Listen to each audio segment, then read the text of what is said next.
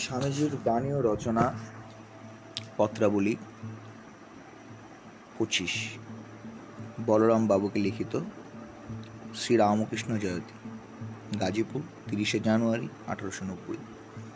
পূজ্যপাদেশু, আমি এক্ষণে গাজীপুরে সতীশবাবুর নিকট রহিয়াছি। যে কয়েকটি স্থান দেখিয়া আসিয়াছি, তন্মধ্যে এটি স্বাস্থ্যকর। বৈদ্যনাথের জল বড় খারাপ, হজম হয় না। এলাহাবাদ অত্যন্ত ঘিঞ্জি। কাশিতে যে কয়েকদিন ছিলাম, দিনরাত জ্বর হইয়া থাকিত, এত ম্যালেরিয়া। গাজীপুরের বিশেষত আমি যে স্থানে থাকি, জলবায়ু অতি স্বাস্থ্যকর। পোহারি বাবার বাড়ি দেখিয়া আসিয়াছি।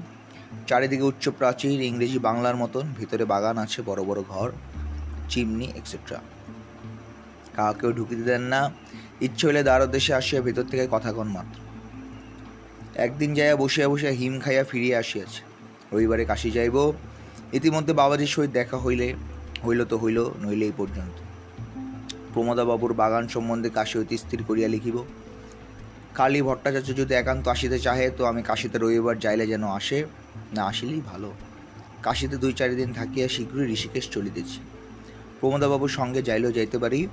আপনারা এবং তুলসীরাম সকলে আমার যথাযোগ্য নমস্কারাদি জানিবেন ও ফকির রাম কৃষ্ণময় প্রভৃতিকে আমার আশীর্বাদ।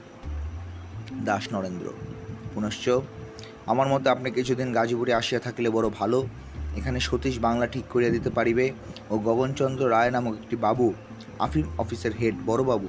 তিনি যৎপরণাস্তি ভদ্র পরোপকারী ও সোশিয়াল মিশু ইহারা সব ঠিক করিয়া দিবেন। বাড়ি ভাড়া পনেরো থেকে বিশ টাকা। চাউল, মহার্ঘ, দুগ্ধ ষোলো থেকে বিশ্বের আর সকল অত্যন্ত সস্তা। আর ইহাদের তত্ত্বাবধানে কোনো ক্লেশ হইবার সম্ভাবনা নাই, কিন্তু কিছু এক্সপেন্সিভ বেশি খরচ। চল্লিশ থেকে পঞ্চাশ টাকার উপর পড়িবে।